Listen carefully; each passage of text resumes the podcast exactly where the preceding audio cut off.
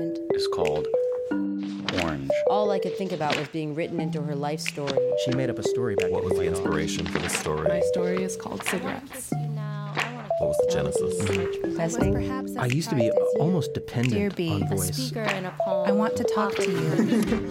And the conversation starts. Hello. Welcome to Off the Page, a podcast of stories, essays, and poetry from the Stanford University writing community. In each episode, a Stanford author will read a piece of their writing and talk with us about their craft and process. I'm Mark Lebowski, Jones Lecturer in the Creative Writing Program.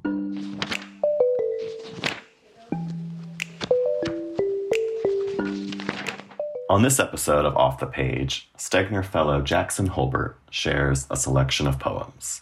Jackson Holbert was born and raised in eastern Washington. His first book, Winter Stranger, won the 2022 Max Ritvo Prize and is forthcoming from Milkweed Editions.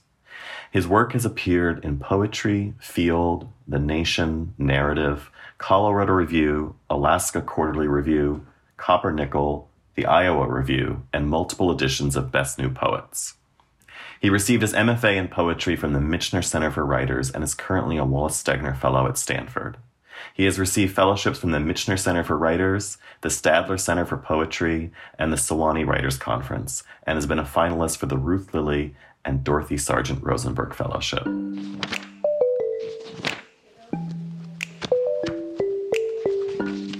This first poem is called World War One poem.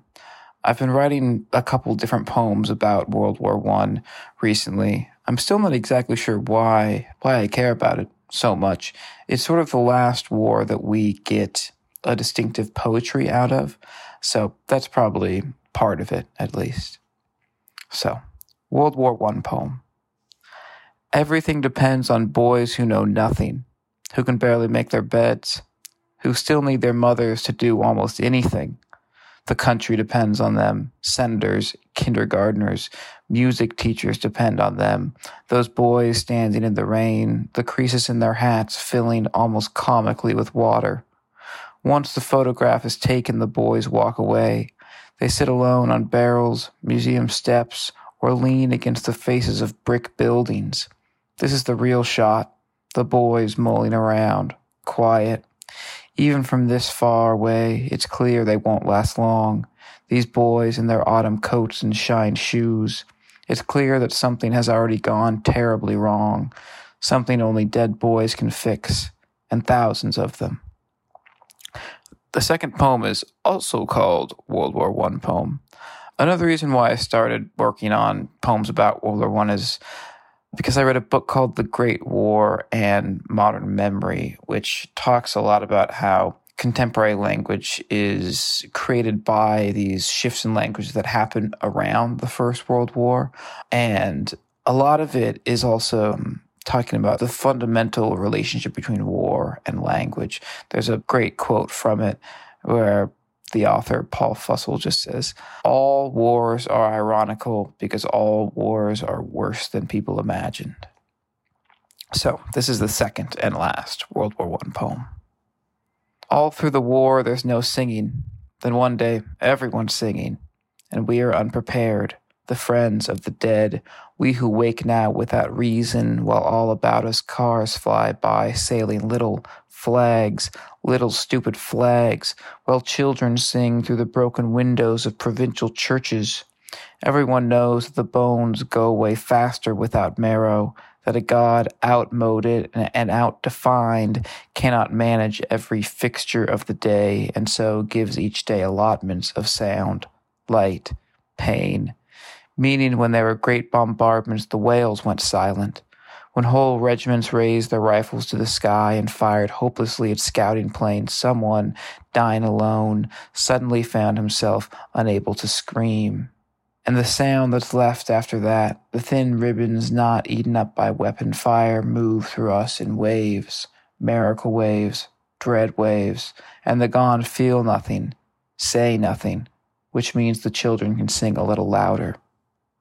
This next poem is called The Water Poem. Somewhere north of here, my uncle grinds an oxycodone into a thousand red granules. Somewhere north of here, my uncle is dead, and dark thunderheads force the pleasure craft ashore. I can make it all sound so beautiful. You'll barely notice that underneath this poem there is a body decaying into the American ground. I can say clear coat, burn ward. I can say pleasure craft all night long. I can make his life or my life or your life remarkable if you give me a notebook and a few unstructured days. I can make it mean so much. But I'm done with all that. I've done death's handiwork before. This time I'm coming home. I swear this isn't all about water, although I know it may come off that way. There's something to the river's indifference. What else would let in a baby but keep out the lightning? When I was a baby, I almost died. It didn't have anything to do with the river, but it did have something to do with my uncle. While my dad and I were visiting him in the courtyard of the Airway Heights Correction Center, I dawdled away unnoticed from the lines of visiting families, the guards with their small gauge shotguns, and pulled a black mushroom from the tall grass and ate it. At the hospital, they pumped my tiny stomach for 37 minutes. Outside, the rain started going crazy, and by the time we left through the automatic exit doors, my parents were so worried the bridge would wash out that we sat in the car for five hours with the country station on. But that's all fire under the bridge. It's only now that I realize I've written so many poems with rivers inside of them and never even mentioned history, how it determines everything, and how it is what the water displaces first. Rivers don't remember anything. That's what makes them rivers. This next poem is called Moth, and it's after a poem that my friend Chessy Normile wrote. So, Moth. It would be nice to hear you say that maybe the microphones have been on the whole time, that the rooms we walked through years ago picked up our conversations, that not everything was lost just after it was said. The next poem is also an after poem. It's after the poet C.D. Wright, who was one of the great Southern poets of the last 50 or 60 years. And this is not necessarily taking any language directly from C.D. Wright, but it's sort of in the spirit of one of her poems. So, after C.D. Wright, I need a curtain and some lemonade, spiders for friends, and a nice lawn to have my visions on. I should have never let that church buy my father's piano for slightly under market value. I should have taken the contents of my mother's fridge when I had the chance. I would be thin no longer nor young if I had done the things I should have done. If the best among the least of all the trees I planted long ago to brace the hillsides against strong rain still stand after this spring, I'll fill my best glass with water and put on a little music. The next poem is called Dream Where the Men Are in My House, Eating My Food and stealing my ideas. It's not a great title, admittedly. It's the longest title I've probably ever written, so that's something. Here's the actual poem. The men smell like watches, but they wish they could steal goats. Their mothers smell like watches too. It was one of those men who woke me, gently, with the hand on which he did not wear his watch. He led me downstairs. Eight other men were arguing around the dinner table about the hiring practices of the Home Depot on 4th and Broadway. There was a ninth in the corner reading the biggest newspaper I'd ever seen. It was a kind of morning where you just knew there'd be ice hanging all over the trees. Later, the tallest one told me he thinks it's funny that if he hits me hard enough, I won't ever make it back to Tennessee. So I've been trying to figure out how to write short poems in these past couple months, which has not been going particularly well. And whenever I try to write a short poem, it just turns into a funny poem. Um, and funny poems can be good, but it's a problem I've been trying to confront. So this is a short poem that is sort of funny. I hope, at least. It's called Hammer's Poetica. It's about writing. I've never had trouble writing. I've just had trouble sitting. No one ever has trouble swinging a hammer. The problem is what do you swing it at and in whose company? Some people talk to their hammers. I don't. But some people are into that kind of thing. I barely talk at all, especially in front of my hammer. This is a poem sort of in a similar vein in that it completely goes off the rails at some point. So this is I am 17. I have a lot to say. My mother was around all the time back then, always walking in and out of rooms carrying stacks of laptop computers. She spent most of her daylight hours blowing dust out of circuits, fans, motherboards, daughter boards. Sometimes her little canister would die and she'd have to use her mouth. My father was gone all day, every day, getting repetitive stress injuries at the newspaper. He was a journalist and everyone hated him, even his friends. Nothing really happened during my entire childhood, so he ended up spending most days shooting paper football through a miniature goalpost he kept in the locked drawer of his desk. He was rarely kind, and in the few short instances he was, it still didn't seem like it. Something about his mouth made everything he did seem either sinister or inept. He was completely inscrutable except for a period in the spring of 2004 when he was just sad. I was young that year and my sister was a little older. She came home from college for the whole summer of 2005. I was 14.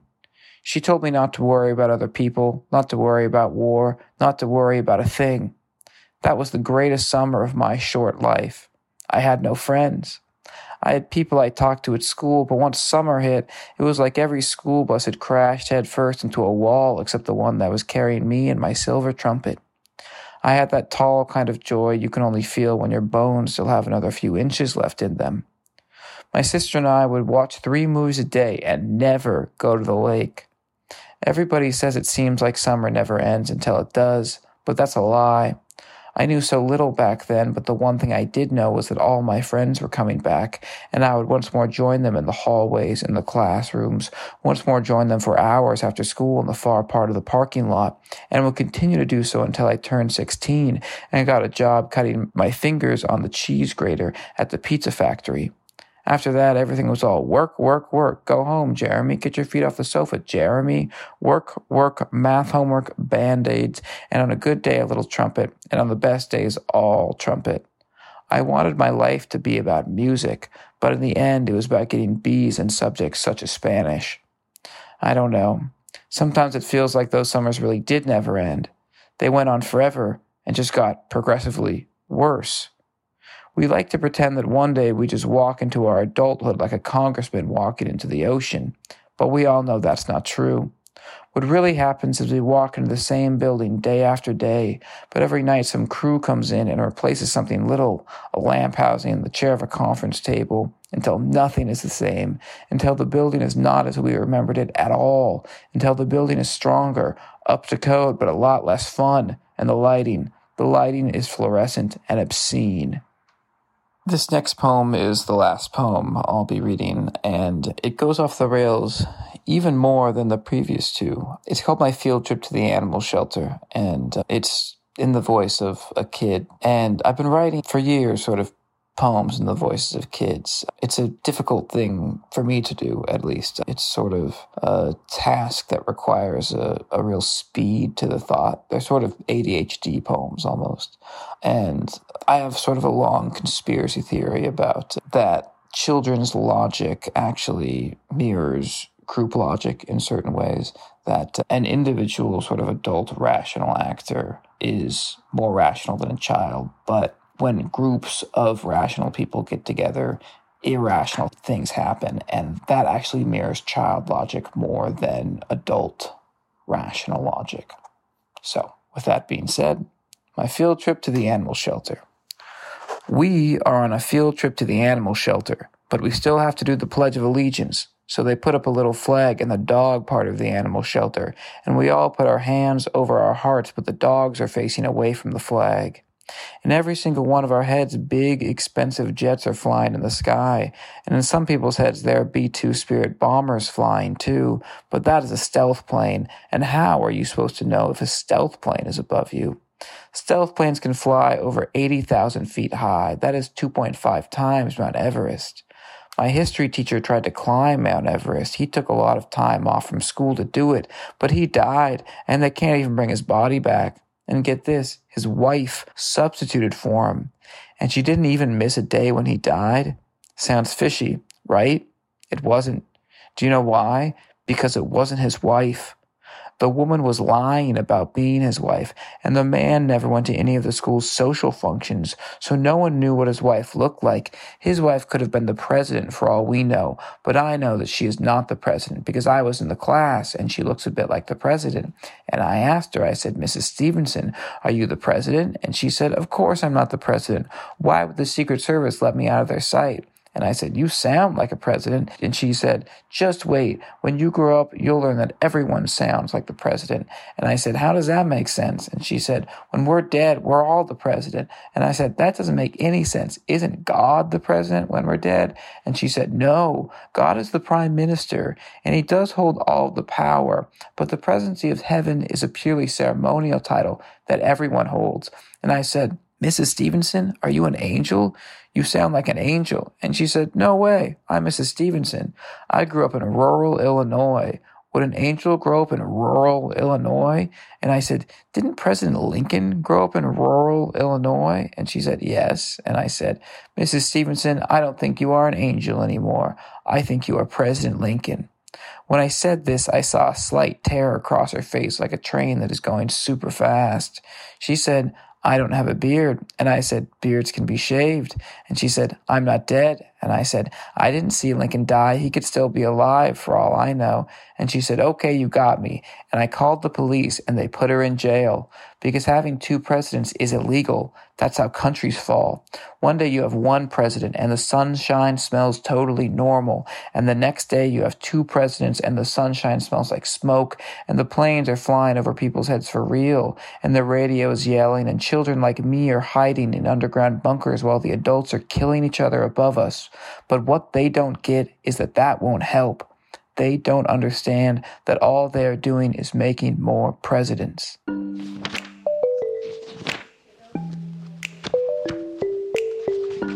Hey, Jackson. Thank you for being here on Off the Page. I think the first thing I want to ask is it seems like most of these poems that you shared are new ones. Are any of them from your forthcoming collection? Yeah, most of those are from the collection. The first two World War One poems are in there, the water poems in there, the dream, C.D. Wright, and the moth poem are all in there. But the the ones near the end are either new ones or ones that I just could not, for the life of me, fit into the book. So it's sort of half and half. Interesting. Yeah, and I could see there are very different kinds of poems in this in this assortment. But to start, maybe since you started with the World War One poems, could you talk a little more about how you got interested in that time period and what the differences are between writing a more research based poem versus something that maybe is derived from experience or observation? Yeah, I do a lot of research based work now just because I've never found work that's derived from personal experience entirely all that interesting. I was also just a, a huge history nerd as a kid, and I feel like I'm at a point finally with poems where I can channel other things that I care about and put those in the poems as well. I think when I'm writing a more personal poem, I just sort of go at it and see what happens. Whereas with the research based poems, I sort of have to acquire everything I need and then just go for it after I feel like I have all the material built up because the last thing I want to do is have to stop during that drafting process and go look something up. That sort of ruins the magic of it for me. It seems as if a lot of your poems, not just the World War ones, but also the water poem and in a way moth as well in this much briefer way are interested in memorializing things how things get recorded how history gets recorded or doesn't could you talk a little bit about your interest in either interrogating acts of memorialization or contributing to some memorialization in what you write about? Yeah, I think a large part of my work is certainly invested in memorializing in one way or another. And there's a interest, I think, in what gets recorded and what doesn't, and the sort of arbitrariness of that and what that arbitrariness leads to in our own memories. And I think a lot of that interest in what is being recorded also comes from that early obsession I have with history, which is obviously all about being what's recorded, what isn't recorded. And with the poems, I feel like you're allowed to have the imagination fill in those gaps. So you're reading about soldiers in World War One, and the actual text can't give you a full sense of what's going on. And I think poems maybe can give us a slightly better sense of, if not what's going on, then at least the silences and lives around what is going on. The other sort of non research based poems that are doing that moralizing work the water poem is probably the primary example. That's just sort of me thinking in my own life what I remember, what I don't. I mean, there's a part in that poem that I can't have remembered because I was a baby. So that's sort of what I'm being told about my own life that I have no way of remembering. And it's also, to an extent, thinking about what it means to be aware of that and what it means to think about that in your daily life, in just what is going on around you. I don't really know if that's a normal thing. I remember when I was like 17, I'd be in a car with my friends and I'd be listening to some new metal song and I'd have this distinct feeling that I needed to remember it. And I'd try to sort of look at every detail of the scene and memorize it. And I still remember those scenes really well, but I have absolutely no idea if that is a normal thing or a completely abnormal, weird thing. I think that distinct feeling of something meaningful happening and the need to put that inside of your head and keep it there is fundamentally connected to poetry, which is all sort of harkening back to these ideas of poetry as memory, even famously like the Odyssey and the Iliad and the epics. A lot of the poetic devices in there are there so the orator can work their way into remembering things, into remembering what they memorized. Yeah. I would imagine that thing you were talking about at 17, that sense of impermanence and that desire to hold on to things, that sense of time passing. I'm sure everyone feels a version of it, but it seems pretty writerly to me that desire to want to get things down before they vanish and that awareness that you write about in I Am 17, you know, knowing that in fact summer will end. That feels like a writer's consciousness. So I wanted to talk about the water poem a little bit. I really love the breaking of the fourth wall and the drawing attention to the madeness of the poem and the and the poet saying like if I had a notebook and a few unstructured days, I can make all this tragedy and waste and loss sound beautiful and beautiful and lyrical, but I don't want to do that anymore. I'm curious, did the poem start with that feeling of impatience with certain poetic practices, or is that something that came up in the writing about, say, you know, an uncle or a memory about the mushrooms or something else? The water poem is actually one of the really, really rare poems I've written because of an assignment. Usually I get assigned a prompt or something and I just cannot do it and it turns out terrible. And the more I revise it, it only gets worse and worse. But I was in a class with Natasha Trethewey and it was all about writing nonfiction poems, writing about documentary or just personal poems. And I kept sort of pushing back against that a tiny bit. And finally, she just said, Jackson, you gotta turn in a poem to me that is completely nonfiction, and then we'll talk about it and we'll see if it's working or not. And I wrote this, and this came out. So there is that resistance that you can see in that first stanza but that resistance ended up working really well for the poem. I feel like it's a poem you have to fight to get into. And in retrospect, I was really, really grateful to be pushed on that.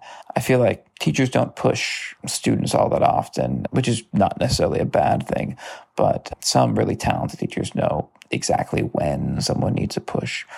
That was at a point where I needed a push to move into this more personal territory once I got into it, I didn't really know that that breaking of the fourth wall was going to happen just because I didn't know what the poem was going to ask of me. But by the end, I had a pretty good sense of what the poem was asking of me and hopefully a decent sense of what the poem was asking of the author. Well, speaking of jumps, I wanted to also ask about, you know, you mentioned with I Am 17, you talked about this poem sort of jumping the rails a bit. And I felt, especially in reading that poem and the animal shelter poem, that there was a sense of jumping the rails in both and feeling very surprised as a reader with where things were going. Can you talk in either of those poems or in Water Poem too? I see that happening in a maybe less comedic way.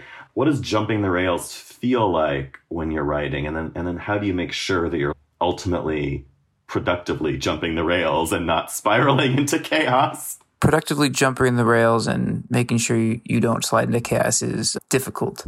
Both those poems that I read, I wrote really fast. And I don't mean I wrote them in two days. I mean, I wrote them in like five minutes. And I do that because it sort of lets your brain just go where it wants to go and then you get dragged along. And I think a lot of the time we find some really interesting stuff as a result of that. It took me, I think, about 300 tries to get both these poems. I would write extremely quickly. I'd write five or 10 poems a day, and maybe once or twice a month, I'd get something actually good because going back and editing that stuff is really difficult. So it doesn't have to come out perfect on the first try, but it does have to come out really, really close. And all of the ones that were bad, well, most of the ones that were bad, I threw up because they were chaotically unproductive. And uh, the ones that I kept were the ones that the chaos had a productive element to it. The I Am 17 poem does it to a lesser extent, but the Animal Shelter poem, yeah, it makes ridiculous jumps. And you actually sort of have to make those jumps in those poems because any poem that's using kid logic, it can't have any adult logic left in it. It has to go all the way. And sometimes going all the way means completely losing track of what you're actually doing. And then in retrospect, just getting a sense of what your brain was trying to do autonomous of your own writing presence. That makes a lot of sense that you would need to sort of make a lot of tries and then see what sort of had the most intuitive rightness to it. I think there are a few fiction writers who I know write stories in a similar manner, that they'll write a lot of stories in a night or something. And then a lot of them don't work, you know, like Ann Beattie, I know used to do that, Ottessa Moshfegh. And those are those are stories that are particularly voice driven it's a kind of tightrope walk that you either pull off or you topple off, and then that's, you know, you don't use that one, but it can't be labored over. It's like channeling something, and then, you know, it's not there. Whereas other kinds of work you can imagine layering in clause after clause very intentionally and elegantly, but that's a different kind of writing. I'd like to ask you about music. You mentioned the trumpet and I don't know if this is a fictional poem or not, but I'm curious if you do have a background in music and if that led to poetry at all. I played the instruments growing up, but I was really, really bad. I played trumpet pretty poorly for the entirety of high school and middle school, and then I switched to French horn later on, which I did because there was no one else playing it in the band, which was good bad. It meant that all the French horn solos, everybody knew I was messing up, but it also meant most people didn't know what a good French horn sounded like. So that was a big win for me personally. I really was not very good. But yeah, music is probably my first exposure to that sort of art logic where you're just following that feeling down and where you have to discard normal logic to a significant degree. I probably would have liked music if I had practiced, but I just absolutely refused to practice trumpet or French horn. I would go home and read usually, which is good practice if you want to become a writer, but very bad practice if you want to become a French horn player. By the end of high school, I sort of was writing poems and reading at the same time, which put me in a position where, yeah, the better I got at writing poems, the worse I got at playing the French horn or the trumpet. But, well, it didn't even out, but it was worth it being bad at French horn and getting hopefully better at writing.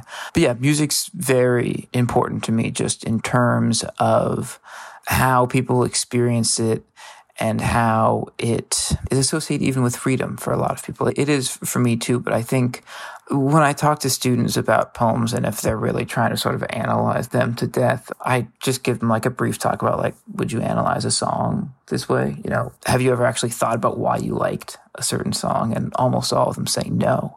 Just sort of culturally, I think it's actually one of the very few venues where poetic logic is being worked out in certain ways.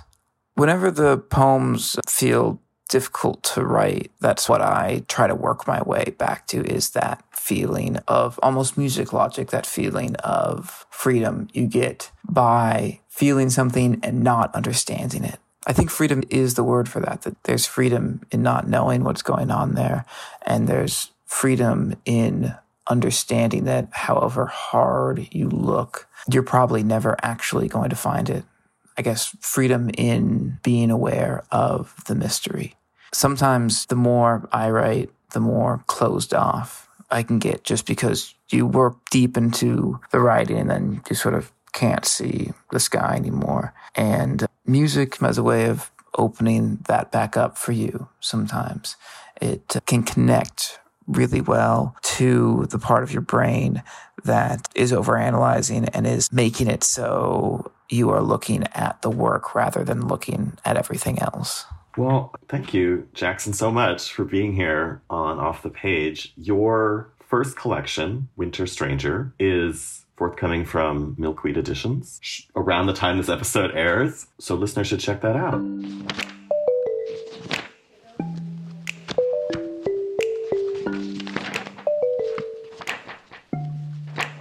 Off the Page is produced by the Stanford Storytelling Project and the Creative Writing Program. This episode was produced by Isabel Edgar and myself, with support from Jackson Roach and Laura Davis.